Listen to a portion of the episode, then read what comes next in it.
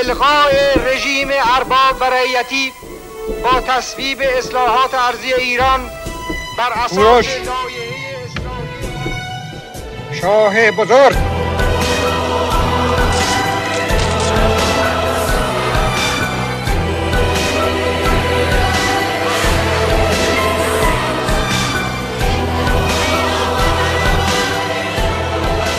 آیت الله مکرر تصریح فرموده بود.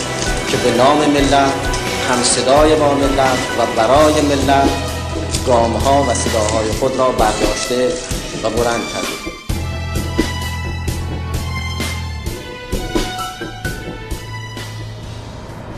این گفتگوها و طرح پرسش ها در این برنامه صرفاً به منظور بررسی حقایق و وقایع تاریخ معاصر ایران با نگاهی متفاوت است و عبدی مدیا دیدگاه های مطرح شده در این برنامه را تایید و یا رد نمی کند و مسئولیت نظرات بر عهده اظهار نظر کننده آن می باشد. عبدی مدیا برای هر شخص سالسی که نامش در برنامه برده می شود این حق را قائل است تا دیدگاه و نظرش را در برنامه مشابه همین برنامه منتشر نماید.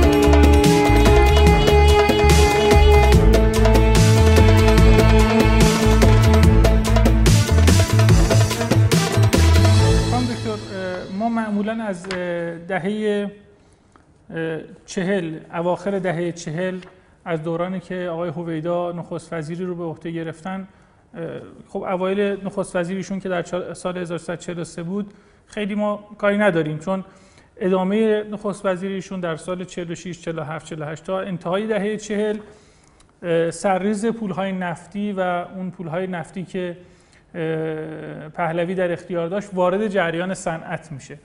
هر چقدر که به خاطر دارید بفرمایید که وضعیت معیشتی مردم در اواخر دهه چهل چطوری بود. بسم الله الرحمن الرحیم. ارز کنم به حضورتون من چون سال پنجاه از عراق به ایران مهاجرت کردیم و آمدیم ایران در واقع اتفاقاتی که در سال پنجاه به بعد یعنی از سال پنجاه به بعد رخ داده می‌تونم پاسخگوی سوالات شما باشم.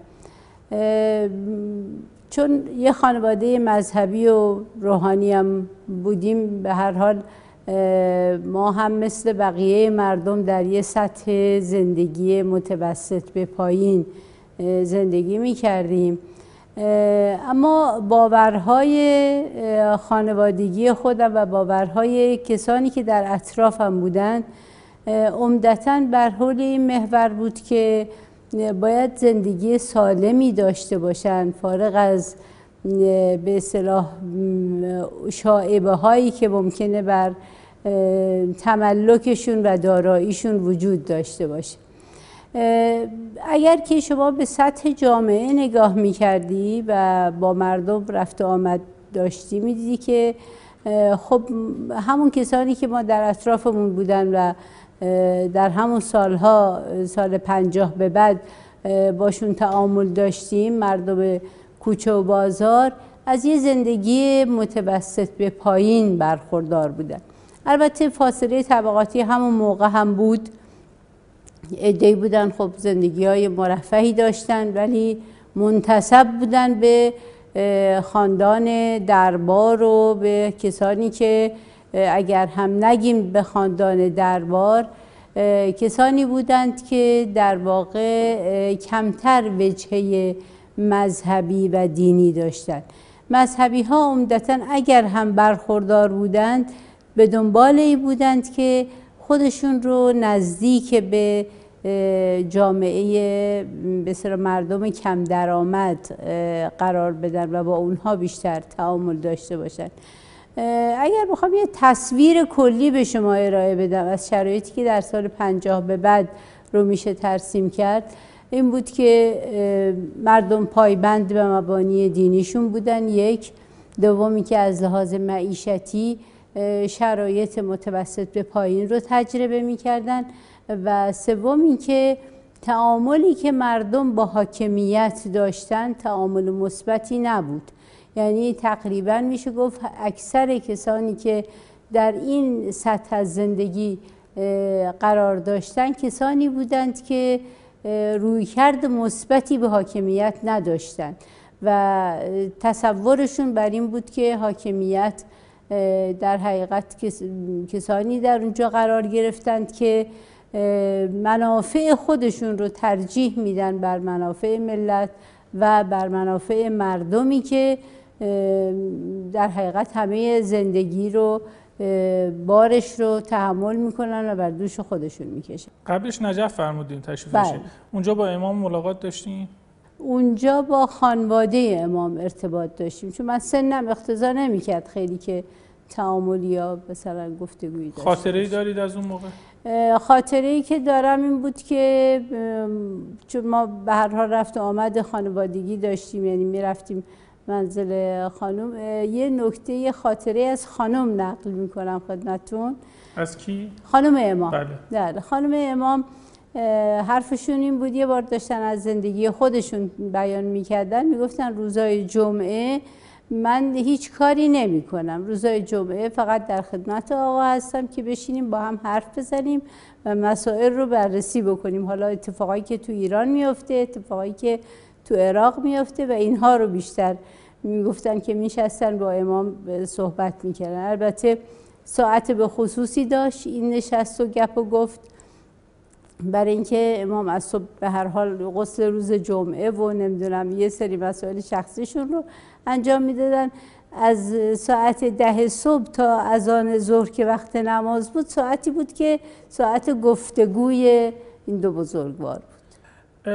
از چه زمانی امام به عنوان رهبر مبارزات علیه رژیم شاهنشاهی مورد وسوق همه مخالفین شاه قرار گرفتن؟ من فکر می‌کنم این مبحث بیشتر در سالهای آخر منتهی به پیروزی انقلاب فراگیر شد. خب ادهی بودن همیشه از زمانی هم که ما نجف بودیم خیلی ها بودن که مخالف بودن با رژیم شاهنشاهی و در واقع برحضر بودن از اینکه به ایران سفر بکنن. ایرانی بودن ولی در عراق زندگی می‌کردن و معتقد بودند که امکان تردد به کشور ایران رو ندارن جز مخالفین بودند یا کسانی بودند که با امام مهاجرت کرده بودند ابتدا به ترکیه و بعد هم به عراق که البته از سال 42 به بعد بود دیگه این اتفاقات. سال 50 تا 56 مقدار این مبارزات شدت پیدا کرد. تا قبل از اون امام نسبت به محمد رضای پهلوی تعبیر آقای شاه یا آقای علا حضرت داشتن و خیلی از بیاناتشون این استنباط نمیشه که امام نظرشون این بوده که شاه باید بره جمع کنه و بره اصلا کلا. ولی از یک زمانی به این نتیجه رسیدن. فکر می‌کنید از این از کی بود؟ چه ببینید امام روی کردش به نظر من بیشتر این بود که بتونه به اصطلاح این حاکمیت رو هشدار بهش بده و بیدارش بکنه که درست عمل بکنه. و به دنبال این بود که اینا متنبه بشن به عمل کرده خلاف خودشون. این یه نکته یه نکته این که چون آیت الله بروجردی به اصطلاح البته ایشون قبل از پنجاه رحلت کردن همیشه این روی کرد داشتند که آرامش در جامعه وجود داشته باشه مگر اینکه در به جایی برسن که دیگه به اصطلاح مبانی اعتقادی و دینی و اینها همه بخواد بره زیر سوال. در اون صورت این تعارض می‌تونه شکل بگیره. امام از سال 50 تا 56 در واقع خیلی تلاش کردند که تفهیم کنند به اینکه رفتارهای اونها رفتارهای ضد مبانی دینی ضد استقلال ایرانه ضد به اصطلاح رفتارهایی است که می‌تونه منتهی به ذلت ملت ایران بشه. ما روی این مسئله خیلی حساس بودن. و اگر خاطرتون باشه بعد از انقلاب هم جز یعنی از دستور العمل هاشون این بود که همیشه باید ما عزت نفس خودمون رو و عزت ملت رو غلبه بدیم بر هر چیز دیگری که در ارتباطات بین المللی می‌تونه تعریف بشه. یعنی ملت ایران باید یه ملت عزتمندی باشه. بنابراین از سال 50 تا 56 به نظر من امام یه تلاشی رو کردن. اما بدنه جامعه مطالبه داشت از امام. بدنه جامعه طلب می‌کرد که امام یک اقدام عملیاتی سریعتری رو انجام بدن خب امام هم بر حسب اون روی کردی که داشتند و نگاهی که احساس می‌کردن مردم دارن همراهی می‌کنن و مردم مایلن به اینکه نظام تغییر بکنه شتابی دادن به اون رفتارهای قبلیشون مبنی بر اینکه باید حتما تغییراتی در حاکمیت رخ بده. و اون تغییر تغییر مبنایی بود. تغییر تبدیل سلطان به جمهوریت بود. و این در حقیقت شد یک مبنا برای اینکه تغییر صورت بگیره و انقلاب اتفاق بیفته. خود شما بین 50 تا 56 چیکار می‌کردید؟ من تا بین 50 تا 56 به اصطلاح سال 56 ورودی به دانشگاه هم بود. تا قبل از بیروت؟ اون موقع رفت نه خیر نه. همینجا دانشگاه به اصطلاح اصفهان اول قبول شدم رشته شیمی. بعد از اینکه انقلاب فرهنگی شد بعد از انقلاب تغییر رشته دادم به روانشناسی اومدم به دانشگاه تهران. و بعد هم دیگه ادامه تحصیلم در مقطع دکتری بیروت بود. دکتر فقه. بله دکتر فقه سیاسی. پس اون اتفاقات 50 تا 56 رو به خوبی به یاد دارید. شما توی ببینید ما اون موقع همیشه یک واهمه و ترسی بر جامعه بود. به اینکه این ضرب المثلی که دیوار موش داره موش هم گوش داره در حقیقت بین مردم متدابل بود و همه احساس می‌کردن تحت نظرن تحت کنترلن و یکی داره اونها رو میپاد.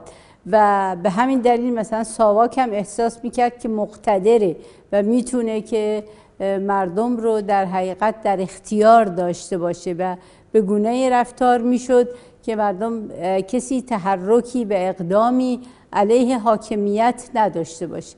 این به اصطلاح سال 50 تا 56 که قاعدتا خیلی از دوستان یادشون هست. در حقیقت سالی سالهایی بود که انقلاب به تدریج نوزج می گرفت شکل می گرفت و می‌رفت به سمت اینکه این به اصطلاح جنین متولد بشه. و خب بالاخره ما سال 57 دیدیم که با این تولد انقلاب در حقیقت این مسیر به خوبی طی شد. طی این 6 سال 7 سالی که گذشت و عامه مردم پذیرفتن و خواستند که تحول جدی در حاکمیت رخ بده این تونست در سال 57 به وقوع پیونده و انقلاب شکل بگیره و متولد بشه. چقدر انقلاب مبنای اقتصادی داشت؟ مردم چقدر به خاطر گلمندیشون تو حوزه اقتصادی اومدن پای انقلاب؟ به نظر من انقلاب بیشتر مبنای به اصطلاح باورهای دینی داشت تا مبنای اقتصادی. به اضافه تضییقاتی که برای زندگی فردی مردم وجود داشت. یعنی اینکه آزادی نبود احساس می‌کردن حرفشون رو نمی‌تونن بزنن. احساس می‌کردن که همه جا شنود میشه و همه جا تحت نظر و تحت کنترلن. و اینکه خیلی از بچه های انقلاب از پاکترین بچه ها یا در زندان بودن یا به شهادت رسیده بودن و اینها برای به اصطلاح مردم به عنوان ملاک و معیار برای ضرورت تغییر حاکمیت بود و همین شاید یکی از دلایل اون بود. البته مسائل اقتصادی هم به نظر من نقش داشت ولی نقش اینها بسیار پررنگتر از نقش مسائل اقتصادی بود.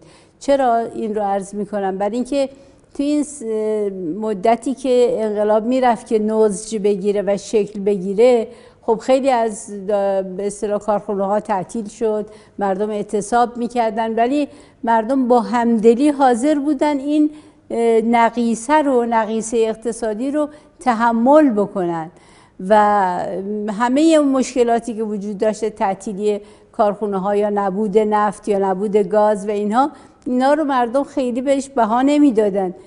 ولی بحث نبود آزادی چه آزادی بیان و چه آزادی عمل و اینکه افراد به اصطلاح داره زندگیشون و جانشون به مخاطره میافته یکی از دلایل عمده بود که باعث شد مردم به سمت انقلاب حرکت بکنن. خیلی ها میگن که اون دوران یعنی الان که دارن راجبه صحبت می‌کنن مردم یه رفاهی داشتن و وضعشون خوب بوده. توی فیلمایی هم که نشون میدن اکثرا بالا شهر تهران رو نشون میدن. و میان میگن که خب آخه نونتون نبود آبتون نبود انقلاب کردنتون چی بود؟ اصلا چرا انقلاب کردین شما؟ ببینید عرض کردم بیشترین وجهه این انقلاب را اگر شما بخواد براش یه تعریفی ارائه بدید میگن این انقلاب انقلاب فرهنگی است. این انقلابی که انقلاب ایدئولوژیک بوده. این انقلابی انقلابی بوده که اینا مبنای عمل بوده. اینها همه ملاک بود. ولی بحث اقتصاد اونقدر پررنگ نبود.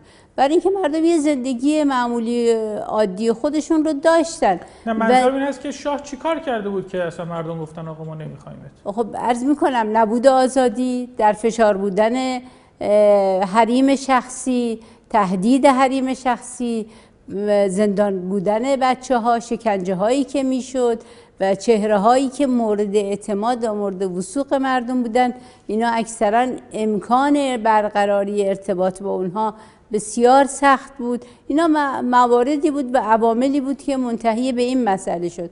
بحث اقتصادی از جهت اینکه به اصطلاح شرایط زندگی شرایط خیلی ایدئالی باشه نبود. اما مردم براشون مهم نبود اون شرایط. اون چی که مردم رو بیشتر تحریک می‌کرد بیشتر همین مبانی فکری و اعتقادی و اینکه بالاخره حریم دینیشون شکسته شده در جامعه. خب می‌دونید ولنگاری خیلی زیاد بود مشروب, فروشی های متعددی که بود و اینها مواردی بود که مردم بر نمیتابیدند که اینها وجود داشته باشه در یه جامعه ای که اکثریتش و اکثریت مطلقش کسانی هستند که پایبند به مبانی دینی و مبانی اعتقادی است بعضی اعتقاد دارن که یکی از عوامل شکلگیری انقلاب دولت های خارجی بودن. مثلا بعد از اینکه کودتای 28 مرداد که انگلیس ها دستشون از نفت ایران کوتاه میشه یه جورایی می‌خوان دوباره به نفت ایران سیطره پیدا بکنن یا شاه توی مصاحبه آخرش بعد از اینکه از ایران خارج میشه میگه من نمی‌دونم چرا امریکایی ها و انگلیس ها منو کنار گذاشتن. مگه من چیکار کردم که منو کنار گذاشتن؟ و یه شاهد دیگه میارن پخش اعلامی های امام از رادیو بی بی سی، رادیو دوچوله یا رادیو شوروی و میگن که در شکلگیری انقلاب امریکایی ها و انگلیسی ها نقش آفرینی کردن. به یه تعبیر ساده تری میگن این آخوندار انگلیسی ها آوردن. شما این رو تعبیر بفرمایید. ببینید من فکر می‌کنم که مردم بیشتر دنبال این بودن که حقیقت رو در حقیقت در باور خودشون بگنجونن و بپذیرن. قبول داشتن که این کار انگلیسی و به صلاح مباحثی از این قبیل همیشه مطرح بوده جامعه ما همیشه انگلیس متهم بوده. ولی نه به جهت اینکه انگلیس بخواد تداوم این انقلاب رو هم شکل بده بلکه انگلیسی ها یا امریکایی ها به اعتقاد من به این جنبندی رسیده بودن که جامعه در حال انفجاره. جامعه در حال رفتن به سمت اینکه یک آرمان جدیدی رو شکل بده هست. و چون در اون دوران کمونیسم در ایران رشد داشت رواج داشت که در حقیقت می‌تونست به عنوان یک گزینه جایگزین نظام سلطنتی بشه این بود که جهتگیری مردم رفت به سمت اینکه دین باید حاکم بشه و اسلام باید حرف اول رو بزنه. و خواسته ما بر اینه که آزادی رو همراه با مبانی اعتقادیمون بتونیم تو جامعه تجربه بکنیم. بنابراین اونهایی که مدعی که شاه به صلاح توسط رژیم امریکا یا مثلا انگلیس سرنگون شده با این روی کرد که اونها می‌خواستن منافعشون تأمین بشه به خاطر منافع خودشون شهر کنار گذاشتن. نه بلکه اونا احساس می‌کردن که جامعه دیگه تحمل اون رژیم رو نداره و همیشه هم امریکا و انگلیس دنبال منافعشون بودن. دنبال این نبودن که منافعشون تأمین نشه. طبیعیه که برای اینکه این روی کرد بتونه به نتیجه برسه به این جنبندی رسیده بودن که شاه باید بره. برای اینکه کمونیستا نیان. و این در حقیقت یک زمینه بود برای اینکه مردم خواستشون محقق بشه ولی اونها تصور اینکه این منتهی بشه به یک رژیم دینی قطعا نبود. کما که شما می‌دونید. به یک حکومت دینی. بله. به حکومت دیگه از جمله مثلا فرض کنید در اون موقع بختیار رو مثلا آوردن گذاشتن که مثلا کنید یه وجهه ملی مذهبی داشته باشه. شاید به این سمت می‌خواستن سوق بدن ولی خب طبیعی بود که نقشی که امام داشت کاریزمایی که امام داشت تو جامعه و اعتقادی که مردم به امام داشتن برای اینکه می‌تونه جهت بده به انقلاب می‌تونه جهت بده به خواسته مردم می‌تونه مردم می‌تونن آرمانهاشون رو از زبان و عمل امام به اصطلاح استخراج بکنن و بهش پایبند بشن. این بود که خب طبیعیه رفتن به این سمت و انقلاب جنبه دینی به خودش گرفت.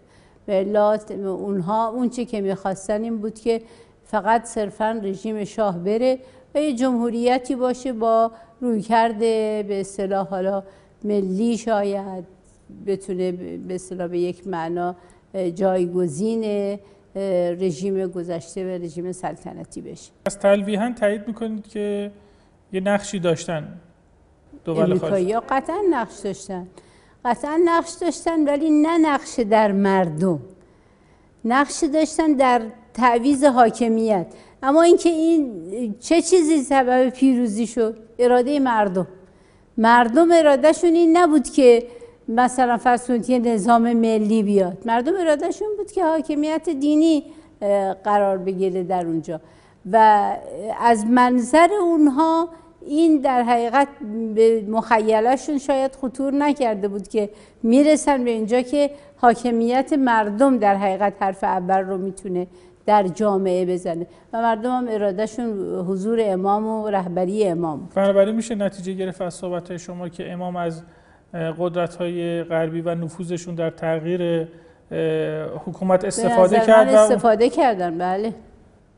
به اعتقاد من امام استفاده کردن از این موقعیت و در حقیقت شتاب بیشتری پیدا کرده انقلاب. چطور آمریکا میاد به کسی که در واقع یکی از مبانی حکومتش در واقع مشکلش با امریکا هستش میاد حمایت می‌کنه؟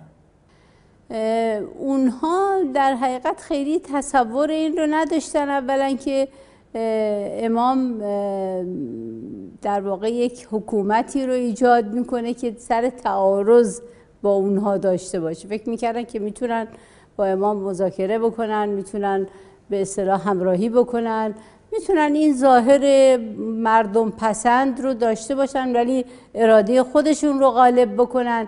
فکر نمی‌کردن که امام به این سمت حرکت بکنن که اراده ملی رو تفوق بدن بر اراده سلطنت دیگران و یا حاکمیت دیگران یا حاکمیت پشت پرده. این تصور رو اونها نداشتن و فکر می‌کردن که میشه با امام همراهی کرد و چون خاص مردم هم خیلی پررنگ شده بود یعنی حضور مردم در خیابونها تظاهرات و اقداماتی که اونها انجام میدن در واقع مستاصل کرده بود.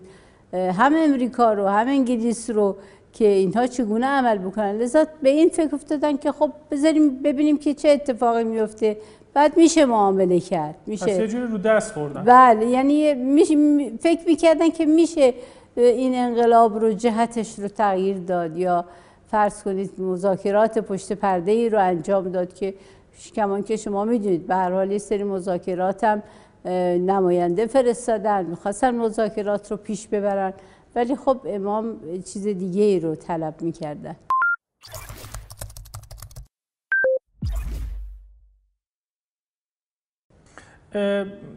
اون خاطراتی که شما دارید از حالا سال 50 تا 57 آیا توی شعارهای مردمی شعار مرگ بر آمریکا بود؟ شعار مرگ بر آمریکا پررنگ نبود. به نظر من پررنگ نبود. شعار خواسته مردم استقلال آزادی جمهوری اسلامی آزادی و به اصطلاح خواسته عمومی مردم استقلال عمل و اینها بیشتر پررنگ بود تا شعار. البته اون شاید بشه گفت سال 57 یه مقدار مرگ بر امریکا پررنگ شد. ولی تا قبل از اون خیلی بحث امریکا مطرح نبود. ماجرای اومدن نیکسون به دانشگاه تهران و شهادت اون بچه ها برای کسانی که در حقیقت الیت جامعه بودن برای کسانی که روشنفکر بودند کسانی که توی فاز مبارزه بودند. برای اینها کاملا مسجل و معین بود که امریکا نقش داره در این ماجرا. ولی برای توده مردم عامه مردم خیلی امریکا به اصطلاح نقش چشمگیری نداشت. یعنی مردم احساس این رو نداشتن.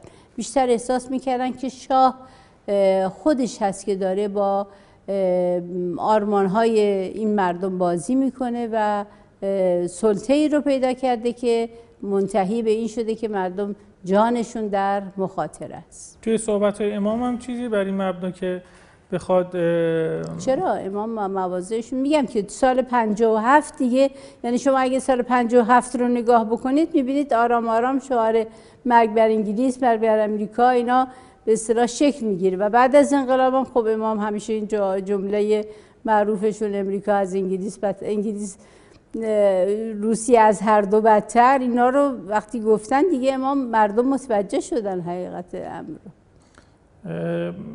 زمانی که امام تشریف آوردن به ایران شما کجا بودید؟ من ایران بودم زمانی که امام تشریف آوردن اون روز هم خب توی مسیر بهشت زهرا بودیم که بعدم خودمون رسوندیم بالاخره به بهشت زهرا و جز توده مردم جز عامه مردم که حرکت می‌کردیم به سمت بهشت زهرا من هم جز همون مجموعه بودم مسئولیت خاصی نداشتین؟ نه خیر من اون موقع دانشجو بودم با دو فرزند دوقلی کوچک نظرتون راجع به اتفاقاتی که توی مدرسه رفاه افتاد بعد از پیروزی انقلاب در 22 بهمن نظرتون چی هستش؟ اتفاقات منظورتون منظورم اعدام منظورم اعدام های انقلابی هست که در پشت بام بله. مدرسه رفاه صورت در زیر زمین اون اتفاقاتی که افتاد. من همیشه فکر می‌کنم اگر که به اصطلاح ما می‌تونستیم اون وقایع رو وقایعی که منتهی به اینجا شد از زبان کسانی که دستن در کارن میشنیدیم شاید مردم امروز مطالبهشون از حاکمیت کمتر بود. یعنی دیگه نمی‌رفتیم. می‌دونستن که چه عقبه ای رو ما پشت سر گذاشتیم.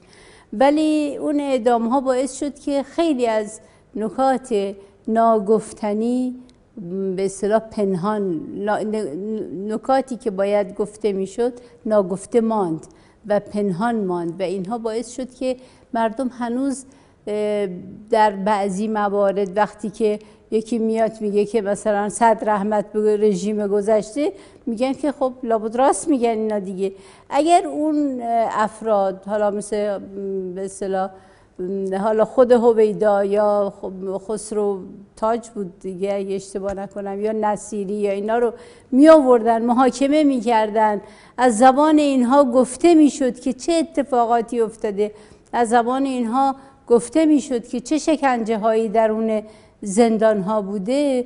من فکر می‌کنم مردم امروز راحتتر می‌تونستن بپذیرن که شرایطشون یه شرایطی است که باید برای بهبودش تلاش بکنن نه برای تخریبش.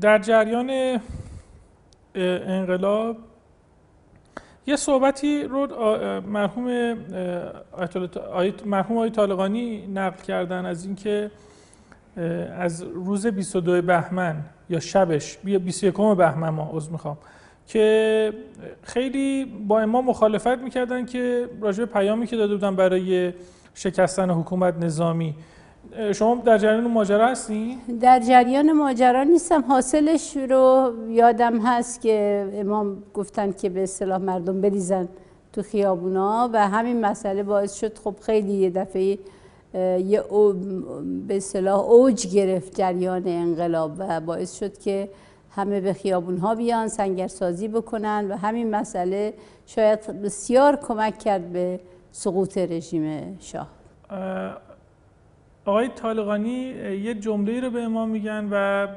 مخالفت می‌کنن امام بهشون میگن که اگر به خمینی گفته باشن چی؟ این رو شما شنیدید؟ نه من نشیده بودم یه مقدار بیایم جلوتر یک سری همراهانی داشتن حضرت امام مثل آقای بنی صدر که بنی صدر صد درصد مردم بود بنی صدری بود که وقتی امام میره پاریس اول میره خونه ایشون. بنی صدری بود که تو پرواز انقلاب ریسک می‌کنه با امام میاد. بنی صدر در اسفند ماه سال 1357 ده جلسه کلاس آموزش می‌ذاره آموزش اقتصاد اسلامی. و خودش رو یک جورایی توریسین اقتصادی انقلاب معرفی می‌کنه. آیا خاطراتی دارید شما از صحبت های بنی صدر؟ و اینکه چه شد که بنی صدر از قطار انقلاب پیاده شد؟ آیا بنی صدر پیاده شد یا پیادش کردن؟ من چون اون موقع عضو حزب جمهوری اسلامی بودم در حزب این بحثا کم و بیش مطرح بود که گزینه به اصطلاح کاندیدای ریاست جمهوری برای حزب کی باشه؟ که خود شما می‌دونید مثلا حزب بالاخره آقای حسن حبیبی رو انتخاب کرد به عنوان کاندیدای خودش. یا مثلا جلال الدین فارسی اومد خودش رو مطرح کرد که به عنوان رئیس جمهور کاندیدا بشه.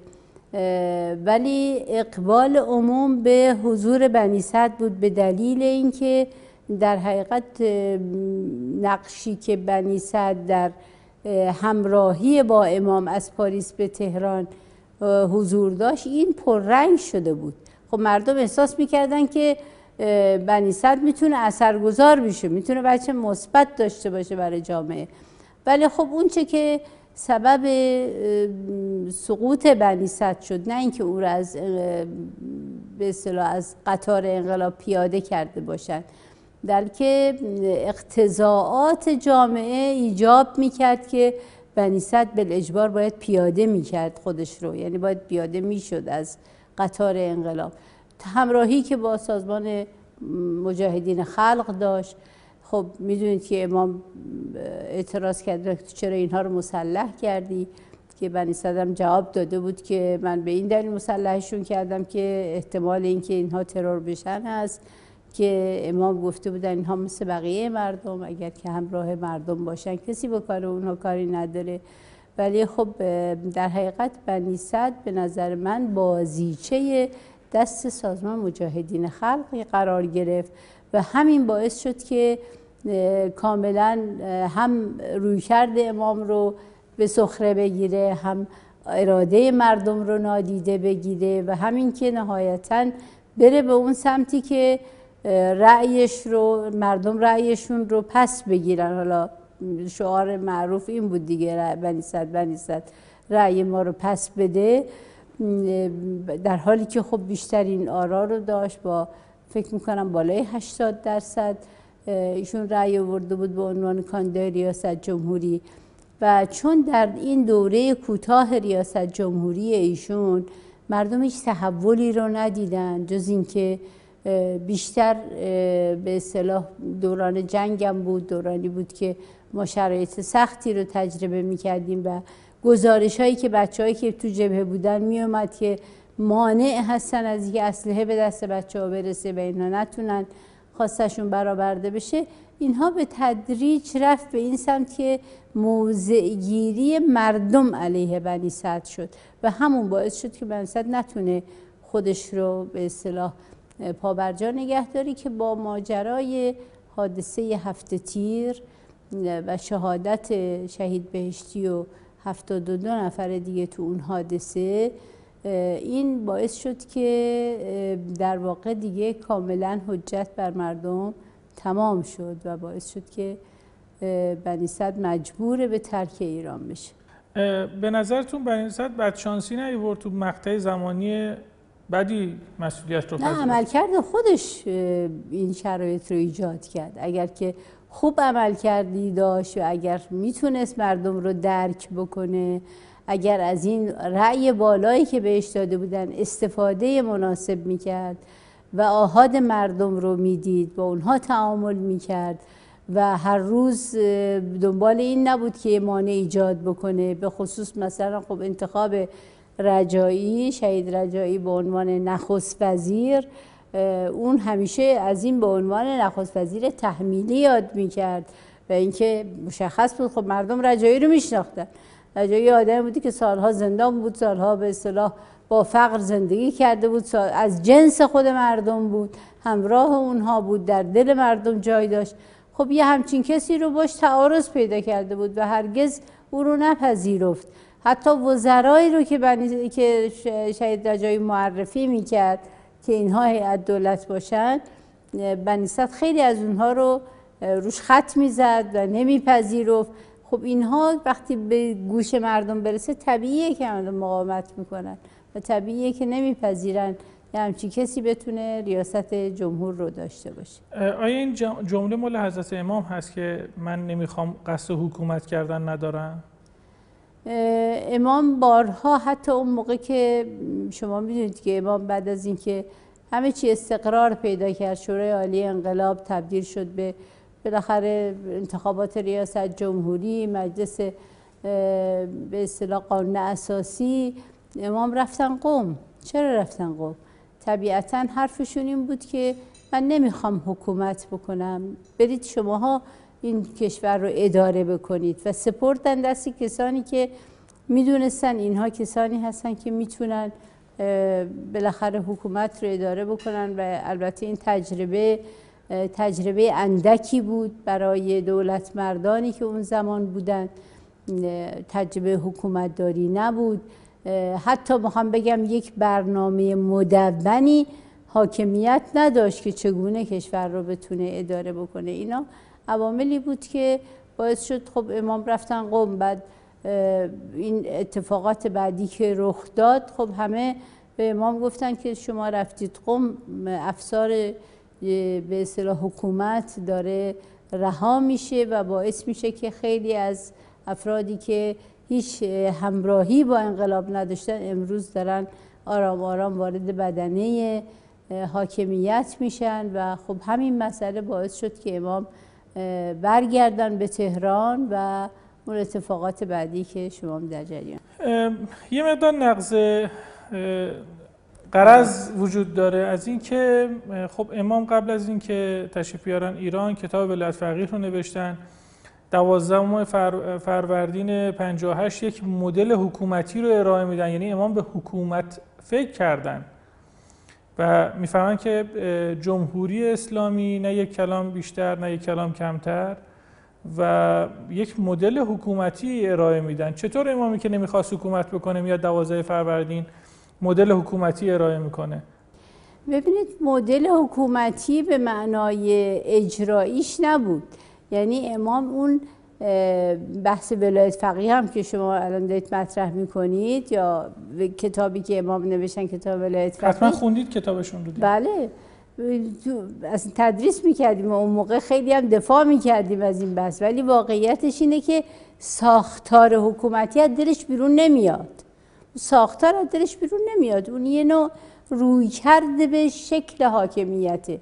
روی کرده به اینه که یک فرد متدین مذهبی به اصطلاح پایبند فقیه جامع و شرایطی در واقع جهت دهی می‌کنه به حاکمیت نه اینکه حکومت می‌کنه.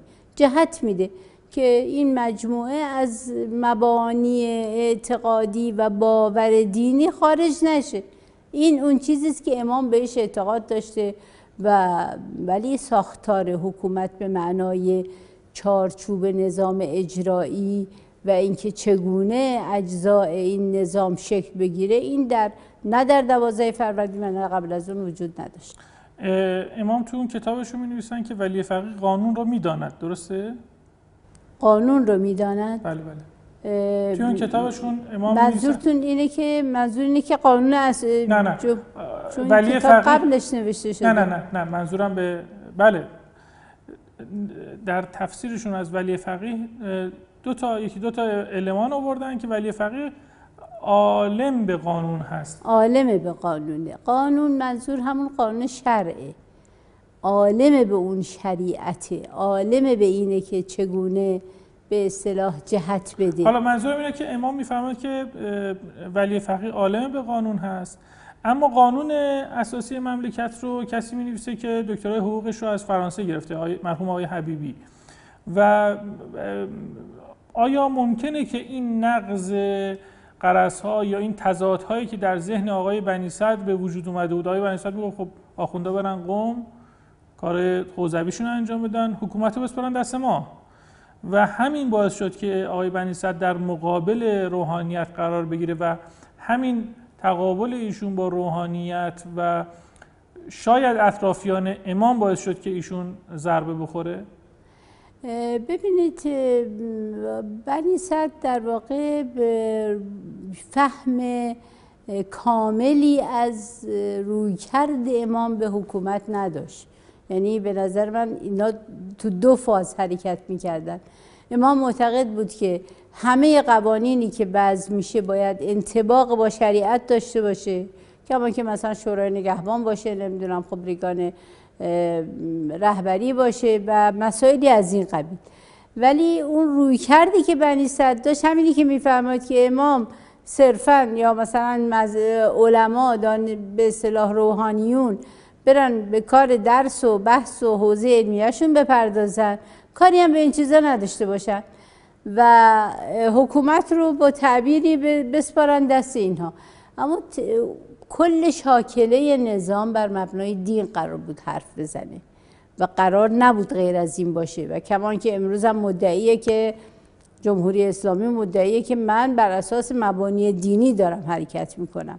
که حالا یه خورده اینجا بحثای مختلفی که پیش میاد علتش اینه که این روی کرد در واقع متفاوت بود با یکدیگر. و این تفاوت در دیدگاه باعث شده بود که برداشتی که بنیست که امروز در مسند قدرت اجرایی کشور قرار گرفته جهتدهی رو به سمتی ببره که اصلا هیچ سنخیتی با روی کرده امام نسبت به اجرای احکام نداشت. و همین باعث شد که اختلاف وجود بیاد و بالاخره بنیست راه خودش رو طی بعد از شکلی انقلاب شما مسئولیت خاصی رو داشتید؟ بعد از؟ بعد از شکلی انقلاب در سالهای بعدی چه سالی؟ نه من فقط معلم بودم تدریس می‌کردم. از همون روز بعد از انقلاب یعنی سال 57 که انقلاب پیروز شد از بهمن که پیروز شد اسفند مدارس باز شد و ما رفتیم سر کلاس تدریس کردیم. تا سال ارز کنم به حضورتون که البته توی احزاب و گروه های فعال بودم همیشه. ولی کار اجرایی رو من در واقع از دوره اصلاحات شروع کردم. از زمان آقای خاتمی که رئیس جمهور شدن من از اون دوران مسئولیت اجرایی رو پذیرفتم. تا قبل از اون توی مجامع علمی توی دانشگاه توی به اصطلاح فعالیت های سیاسی حضور داشت مسئولیتتون چی بود؟ در دوره آقای خاتمی. در دوره آقای خاتمی معاون وزیر کشور بود. درست معاون امور امور اجتماعی, اجتماعی. و شوراها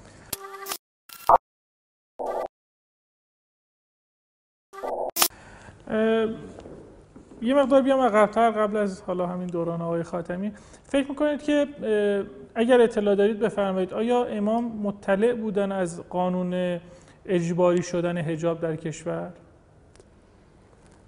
امام یه دستوری دادن که به اصطلاح در واقع من همش همیشه تعبیر می‌کنم ازش به یک مقررات اجتماعی و مقرراتی که ادارات باید اعمال بشه. اون هم که یونیفرم مشخصی باید باشه و افراد اون یونیفرم رو بپذیرن. اگه می‌خوان کارمند باشن اگه می‌خوان بیان توی جامعه اگه می‌خوان توی این سطح قرار بگیرن. نه اینکه اجبار کلمه اجبار درش نبود. تا اینکه خب بعد از یه مدتی خیلی از علما بر نتافتند اینکه در جامعه زندگی بکنن که هنوز بیهجابی رواج داره و خیلی عادی مردم همون پوشش قبلی رو دارن. همین مسئله باعث شد که به اصطلاح اعتراضات به سمت امام سرازیر بشه توسط خیلی از علما و روحانیون که چرا جلوی این رفتارها گرفته نمیشه. اینجا بود که امام دستور دادن که همه باید یونیفرم اجتماعی رو یا به تعبیری این مقررات اجتماعی رو رعایت بکنه. اگه می‌خوام بیان تو جامعه. یعنی من ازش به عنوان اجبار هجاب اجباری یاد نمی کنم ازش به عنوان مقررات اجتماعی یاد می کنم که یه پوششی عادی باید پوشیده بشه. ولی بعدا این پوشش شکل غلاظ و شدادی به خودش گرفت. که مثلا حتما مانتو باید تا پایین زانو باشه نمی‌دونم مقنعه ها باید بلند باشه نمی‌دونم. اینا مواردی بود که در واقع سلیقه مدیران بود که اون رو اجرایی کرد. نه روی کردی که امام داشت. کما اینکه من یه مثالی از یکی از نواهای امام شنیدم همون موقع که می‌گفت رفتم پیش امام با بلوز و شلوار و یه روسری. از امام پرسیدم گفتم آقا این هجاب هست یا نه؟ امام فرمودن برای من اون موقع پاریس بود. برای پاریس هجابه ولی برای قوم هجاب نیست. یعنی تو قوم تو نمی‌تونی این مدلی رفت و آمد بکنی. این نشون میده که امام این رو ازش کدوم نوشون؟ حالا اجازه بدیم من نگم. اسم نیارم خانم اشتاق نایمه خانم اشتاقی نه حالا یکی از همینا. عرض کنم به حضورتون که نه نایمه نبود البته ولی یکی از همین نوه ها بودن. بعد عرض کنم به حضورتون که امام بنابراین روی کردشون این نبود که به اصطلاح همه یک دست لباس چادر یا مثلا یه لباس خیلی سنگینه نمی‌دونم تیر رنگ چه چه داشته باشن. شرایط مردم یا در واقع باور عمومی جامعه برای, برای اون بیشتر حرمت قائل بودن. عذر می‌خوام خانم دکتر من جوابمو نگرفتم. سوالم این هست که آیا امام از به نظر شما آیا امام قبل از اینکه این قانون بخواد مصوب بشه از این قانون مطلع بودن یا اصلا امام با اجباری شدن هجاب در جامعه موافق بودن؟ تو قسمت دوم که فکر کنم جوابتون رو دادم. بله. یعنی در واقع امام به نظر من اجبار نمی‌دونستن این رو. این رو به عنوان یک مقررات اجتماعی می‌دونستن. اما اینکه آیا امام اشراف داشتن به وضع اون قانون در حقیقت میشه گفت به دلیل همین روی کرد.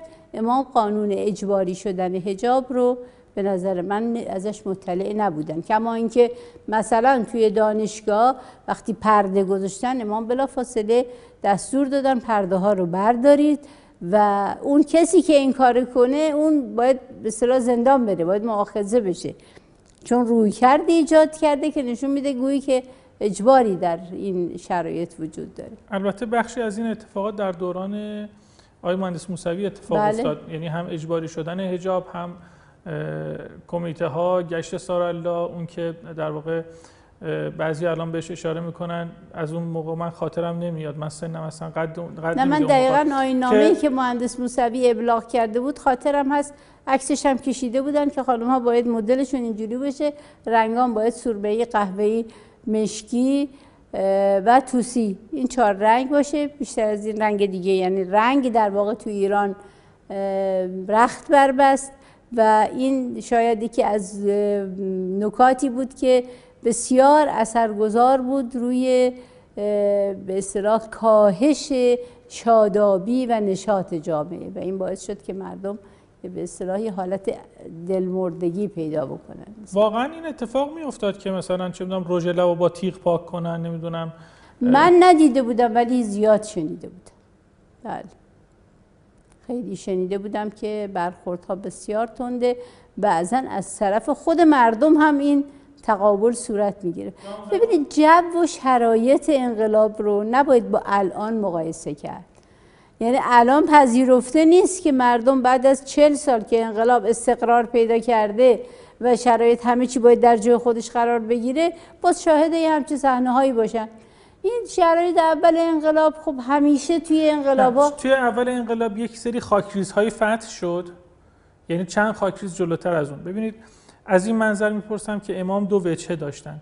امام به عنوان یک مرجع در واقع دینی قطعا به هجاب اعتقاد کامل داشت. بله واجب, واجب می‌دونستن. واجب می‌دونستن. اما امام یک وجهه دیگه داشتن و وجهه رهبری حکومت بوده و حکومتداری امام.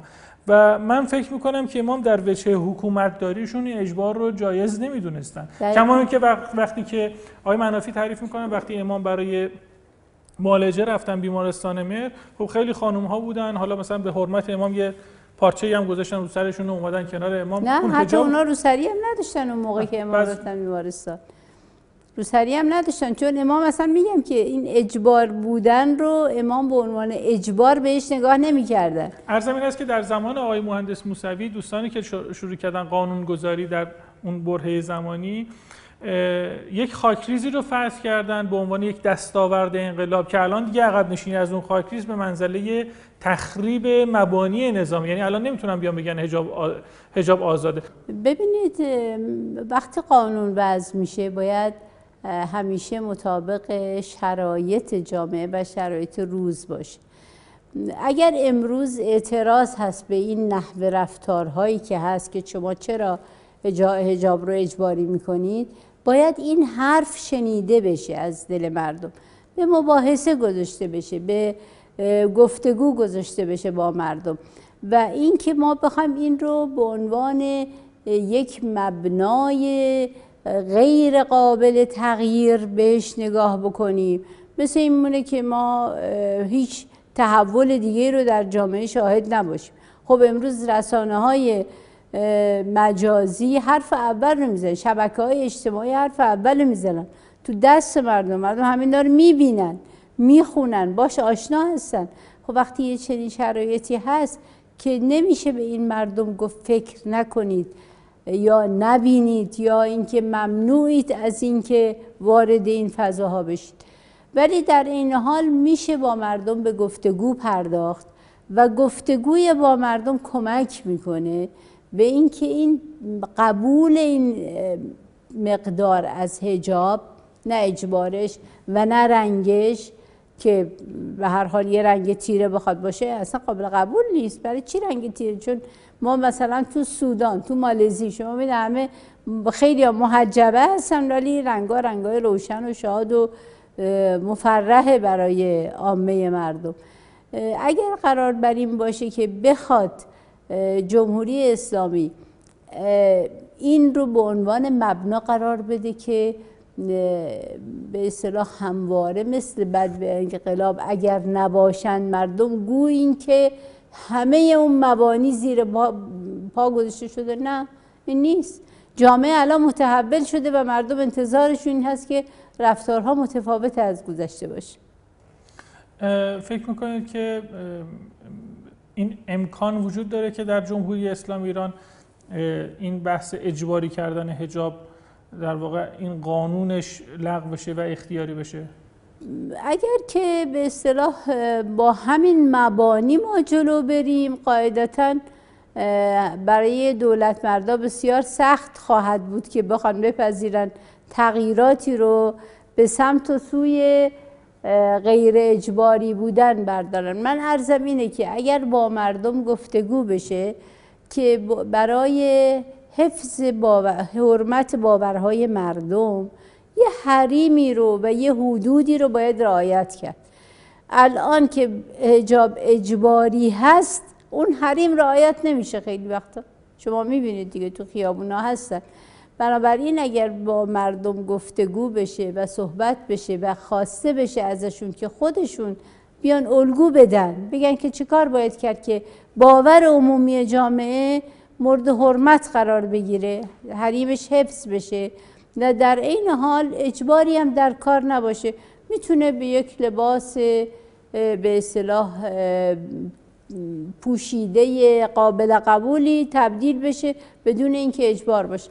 حالا بحث سر اینه که آیا روسری باید باشه یا نباشه. غیر میگن اصلا خیلی از علما نظرشون که به اصطلاح روسری نباید اجباری باشه باید اختیاری باشه و اینکه زن موهاش بیرون باشه این در واقع یه چیزی نیست که شما بخواید تکلیف بکنید بر دیگران. صدر اسلام هم همینطور بوده. خیلی هم مدعیان و معتقدن که در صدر اسلام زنان هجاب کاملی که امروز ما ازش یاد می‌کنیم نداشتن. و خود قرآن تعبیرش اینه که به زنان مسلمان بگو که جلباب به سر کنند تا اینکه شناخته بشن. که ادنا ان یعرفن به اصطلاح میگه شناخته بشن به عنوان مؤمنه به عنوان دیندار به عنوان زن پاک. به این خصیصه اینجوری شناخته بشه. پس معلوم میشه تو جامعه وجود داشته هیچ کس هم اجبارشون نمی‌کرده. یعنی بیهجابی هم وجود داشته. خیلی ها چادر سرشون نمی‌کردن روسری سرشون نمی‌کردن سرشون نمیپوشوندن. و هیچ منعی هم نه از طرف رسول خدا و نه از طرف دیگران در ائمه معصومین در جامعه چنین چیزی وجود نداشته که اجباری در کار باشه. من حکومتی وجود نداشته. من حکومتی وجود نداشته. فکر نمی کنید که این قانون مثل اعدام های انقلابی یکی از تصمیمات شتاب زده انقلابیون بود؟ فکر می‌کنم یه بخشش یه بخشش اقتضاء جامعه بود اقتضاء شرایط روز بود یعنی شرایط انقلاب بود نه شرایط روزی که بخوام بگم مثلا مثل امروز ولی شرایط انقلاب بود و یه مقدارش هم بله شتاب زدگی داشت در تصمیم گیری بیام در دوران دورانی که شما مسئولیت داشتید یه نگاهی رو دارید به این چهل ساله که از انقلاب میگذره و در این چهل سال جمهوری اسلامی ایران حکومت کرده حکومت اسلامی رو برقرار کرده مهمترین دستاوردهای جمهوری اسلامی ایران در این چهل سال چی بوده؟ تو چه حوزه ای؟ حوزه مثلا فرهنگی، اجتماعی، سیاسی. اون چیزی که شما حس می‌کنید از دستاوردهای مهم نظام خیلی, خیلی چیزا بهتر شده خیلی چیزا ممکنه عقبگردی براش وجود داشته باشه. به هر حال در یک ارزیابی کلی ما مهمترین شاخصمون استقلالمون در تصمیم گیری برای کشوره. حالا ممکنه این تصمیمات درست باشه یا غلط باشه. ولی اینکه حاکمیت خودش تصمیم گیر هست که چه بکنه این یکی از مهمترین دستاوردهای انقلابه. برای اینکه باعث میشه که ما در واقع یک نوع استقلالی رو تجربه بکنیم و هویت ملیمون رو بتونیم حفظ بکنیم و بتونیم ادعا بکنیم که ما خودمون برای خودمون تصمیم می‌گیریم. از دستاوردهای انقلاب خیلی چیزا رو میشه یاد کرد. میشه به اصطلاح محو یا کاهش بی سوادی رو نه محو که البته متاسفانه این روش که بود در گذشته و امام ازش به عنوان به اصطلاح یک جهاد یاد می‌کردن و بی سوادی رو میبردن به سمت امها. بعد از مدتی خب ما نتونستیم کامل این رو عملی بکنیم. الان سطح دانشجویان ما وضعیت دانشگاه های ما و سطح تحصیلات مردم اقبال مردم به دانش و دانستن. این نکات مثبتی است که توی این انقلاب وجود اومد. الان تقریبا هیچ جوانی نیست الا اینکه معتقده به اینکه حتما باید یه مدرک تحصیلی قابل قبولی داشته باشه. و گویا که حالا یه دم مثلا میگن مدرک تحصیلی کاربرد نداره امروز پول حرف اول رو می‌زنه و میرم به سمت اون مسئله. ولی در کلیت جامعه من عرض می‌کنم. یعنی عرایزم ناظر به جمع جبری از افرادی است که در این جامعه دارن زندگی می‌کنن. ما استثناءات همه جا داریم توی این بخشم می‌تونیم داشته باشیم. عرض کنم به حضورتون که در حوزه مسائل اجتماعی در واقع زنان می‌تونن به عنوان یکی از گزینه هایی باشن که یعنی یکی از مواردی باشه که به نظر من رشد خوبی کردن توی این انقلاب. البته بحثم زن مسلمانه چون ما قبل از انقلاب هم داشتیم.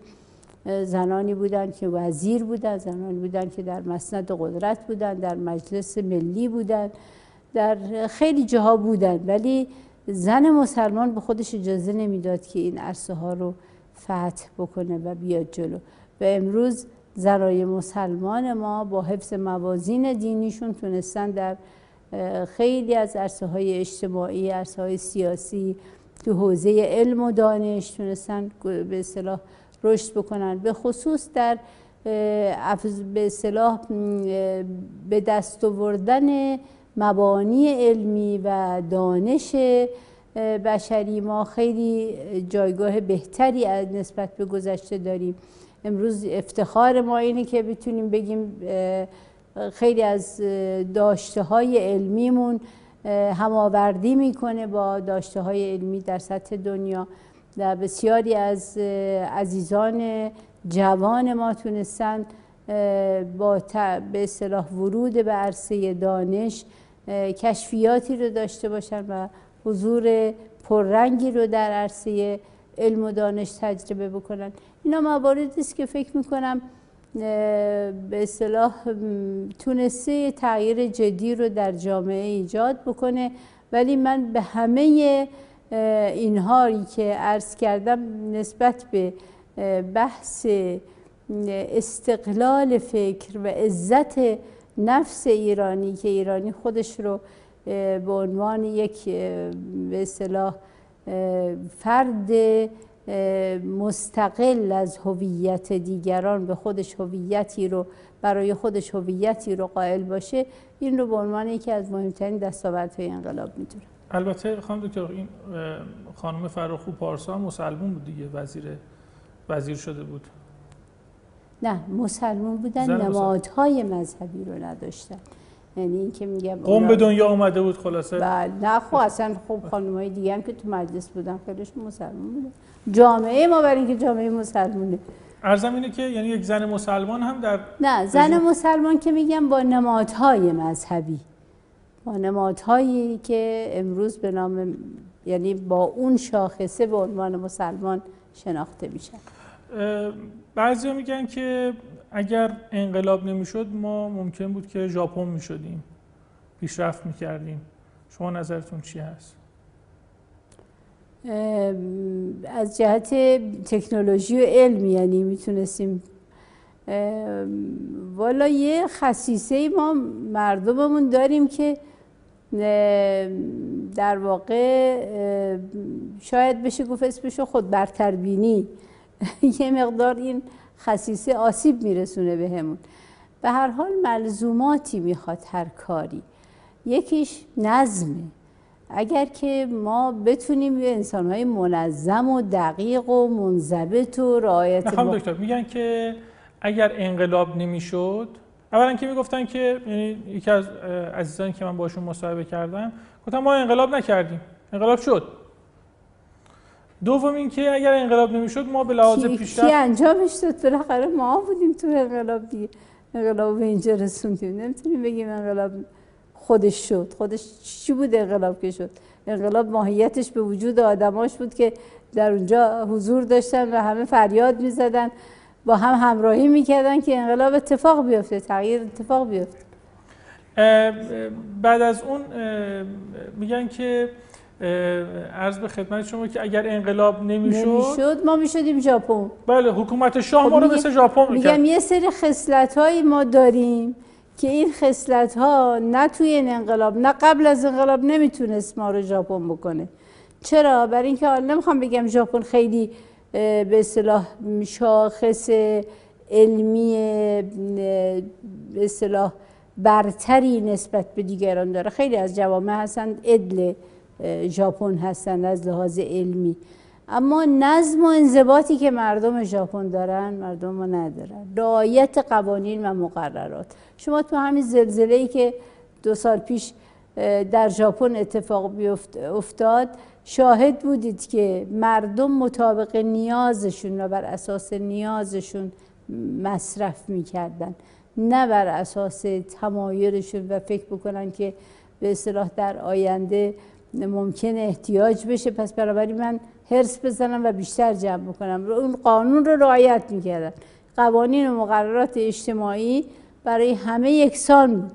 خب ما این خصوصیت رو توی جامعهمون واقعا نداریم مردم. ما با شاید بشه گفت تذکرات مکرر یا با یه سری شما همین کمربند رانندگی رو بستن جز با جریمه ما نتونستیم این رو تو جامعه فرهنگ بکنیم. فرهنگ شده الان ولی پشت قبلش چی بوده؟ یعنی اعمال جریمه باعث شده که این بشه یک فرهنگ.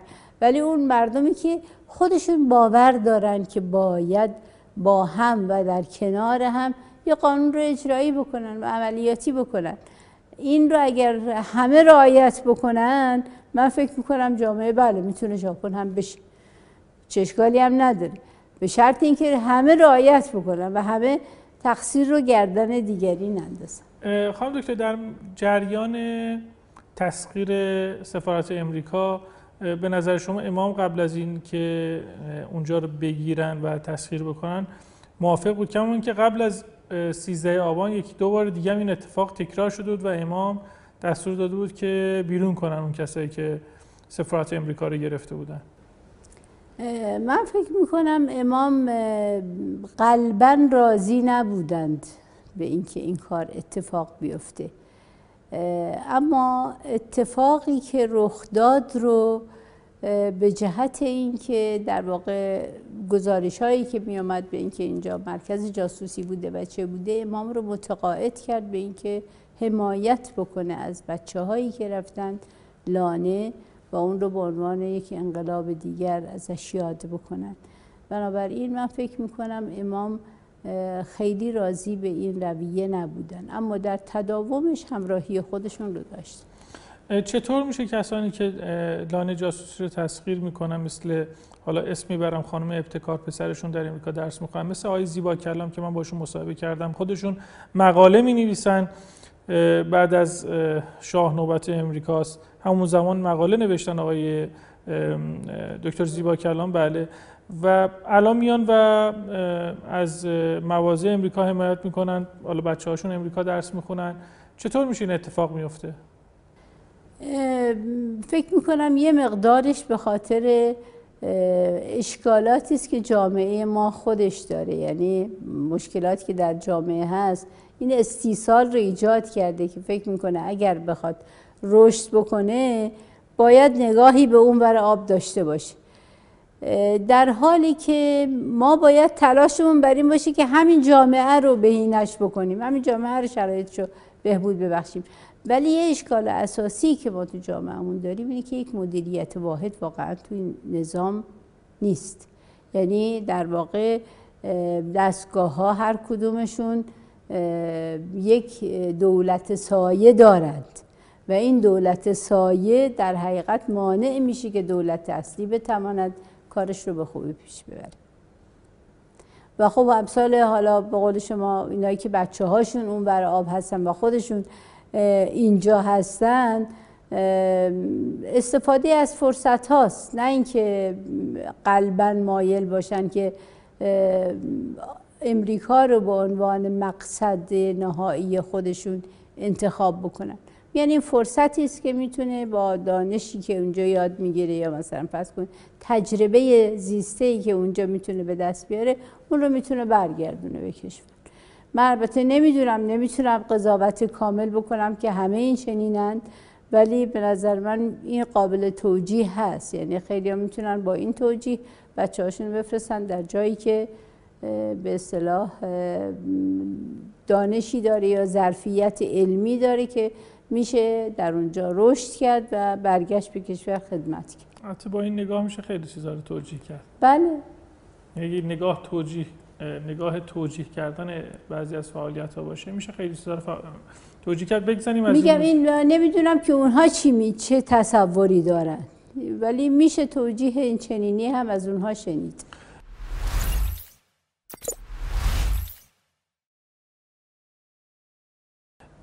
شما در زمان آقای سید محمد خاتمی مسئولیت داشتین و معاون وزیر کشور بودید فرمودید. به نظر شما چون دوران آقای خاتمی یکی از دورانهای شکوفای اقتصادی بود در ایران و مملکت به لحاظ اقتصادی بسیار وضع خوبی داشت. به نظر شما آیا این شکوفای اقتصادی در دوران آقای خاتمی مرهون زحمات خود آقای خاتمی بود یا آقای خاتمی میوه تلاش های دولت های آقای مرحوم الله هاشمی رفسنجانی رو چیدن؟ ببینید آقای خاتمی تیم خوبی دور برش داشت. رو نظرات کارشناسی خیلی حساب باز می‌کرد و از اونها بهره می‌برد. یه علت این که مردم اقبال کردن به آقای خاتمی. شعار به اصطلاح مردم سالاری بود و شعاری بود که در واقع نشون می‌داد به اصطلاح توسعه سیاسی می‌تونه یک گرانیگاهی باشه که نهایتا مردم باید به اون فکر کنن و بهش بیاندیشن. اما در حوزه اقتصاد در حوزه اینکه شما می‌دونید مثلا ما تو دوره آقای خاتمی سال فکر می‌کنم 83 بود یا 84 بود اوائل 84 که ما خودکفایی در گندم رو پیدا کردیم. و آقای خاتمی تونست صندوق ذخیره ارزی را بندازه. آقای خاتمی تونست چرخ کارخونه ها رو به حرکت در بیاره. چرا؟ برای اینکه از بدنه کارشناسی خیلی خوب استفاده می‌کرد. اینکه حالا این بخشیش هم معلول دوره قبل از آقای خاتمی یعنی دوره آقای هاشمی بود هیچ کس نمی‌تونه منکر بشه که اینها یک حلقات زنجیره که به هم پیوسته است. ولی تصمیماتی که دوره آقای خاتمی کشید به اصطلاح گرفته می‌شد می‌تونست به تخریب اون بیانجامه می‌تونست به باروری اون کمک بکنه. آقای خاتمی خودش آورده داشت. آوردش نظرات کارشناسی بود که ازش بهره می برد استفاده می کرد و اونها رو به کار می گرفت و سعی می کرد که از همه ظرفیت ها استفاده بکنه. دنبال تخریب به اصطلاح قبلی ها هم نبود. واقعا فکر می کرد که اگر که خود آقای خاتمی یادتونه تو نماز جمعه یه بار سخنرانی داشتن نه به عنوان امام جمعه به عنوان سخنران قبل از خطبه اومدن سخنرانی کردن گفتن معرفی کردن آقای هاشمی شناسنامه انقلابه. بنابراین وقتی آقای هاشمی رئیس جمهوره یعنی اینکه آقای هاشمی دلسوز جامعه است و دلش می‌خواد که این شرایطی که فراهم کرده به بار بنشینه. آقای خاتمی دنبال حذف اون تصمیمات قبلی نبود بلکه اضافه بر اون از تصمیمات کارشناسی خیلی از خبرگان و زبده ها استفاده می‌کرد. چطور میشه که در جریان انتخابات مجلس ششم نزدیکان آقای خاتمی یا طیف جریان اصلاح طلب عناوینی چون عالی جناب سرخپوش رو به آقای هاشمی رفسنجانی نسبت میدن یا آقای سی رو به ایشون میگن چطور میشه همچین اتفاقی میفته؟ ببینید به قول معروف قطار اصلاحات یه قطار خیلی بزرگی بود که های مختلفی رو در اون خودش داشت. هر کی ادعای اصلاح طلبی بکنه به معنای این نیست که واقعا اصلاح طلب. اصلاح طلبی یه اصولی داره و یه چارچوبی داره. یک به اصطلاح قاعده ای داره که اون قاعده رو هر کی رعایت بکنه قاعدتا باید رفتاری از خودش نشون بده که آقای خاتمی عمل می‌کرد. اگه کسی می‌خواد بگه من اصلاح طلبم آقای خاتمی نماد اصلاح طلبی بود. هم در دوران خودش هم در جامعه امروز ما. بنابراین کسی اگه می‌خواد بگه من اصلاح طلبم این آقای خاتمی با اخلاقش با رفتارش با تعاملش با دیگران با مذاکراتش با همه همگان و با باز کردن باب گفتگو و با عدم تحقیر دیگران عدم توهین به دیگران. اینها ملاک های رفتاری آقای خاتمی بود. خب اگر کسی می‌خواد به اصطلاح بگه من اصلاح طلب هستم قاعدتا باید این چارچوب رو این اصول رو رعایت بکنه تا ادعای اصلاح طلبی داشته باشه. صرف این که بگه من اصلاح طلبم اصلاح طلب نیست. عرض به خدمت شما که آقای خاتمی حالا بحث تحولات رو بهش اشاره فرمودید و حالا اون چیزایی که آقای خاتمی رقم زدن. و بعد از آقای خاتمی در یک انتخابات متفاوتی آقای احمدی نژاد میان و دولت رو در اختیار می‌گیرن. نظر شما درباره تحولاتی که در دوران آقای احمدی نژاد توی اون دوران 8 سال اتفاق افتاد چی هسته؟ سیدی به خط قرمز.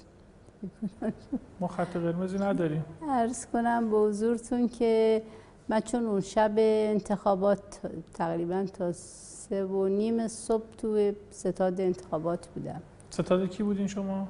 نه ستاد انتخابات کشور, کشور. بله بله. کشور, بله. و شاهد بودم که چه عواملی دخیل در جابجا شدن و بالا پایین رفتن آرا. در حتی از استانها و شهرستانها. چه سالی؟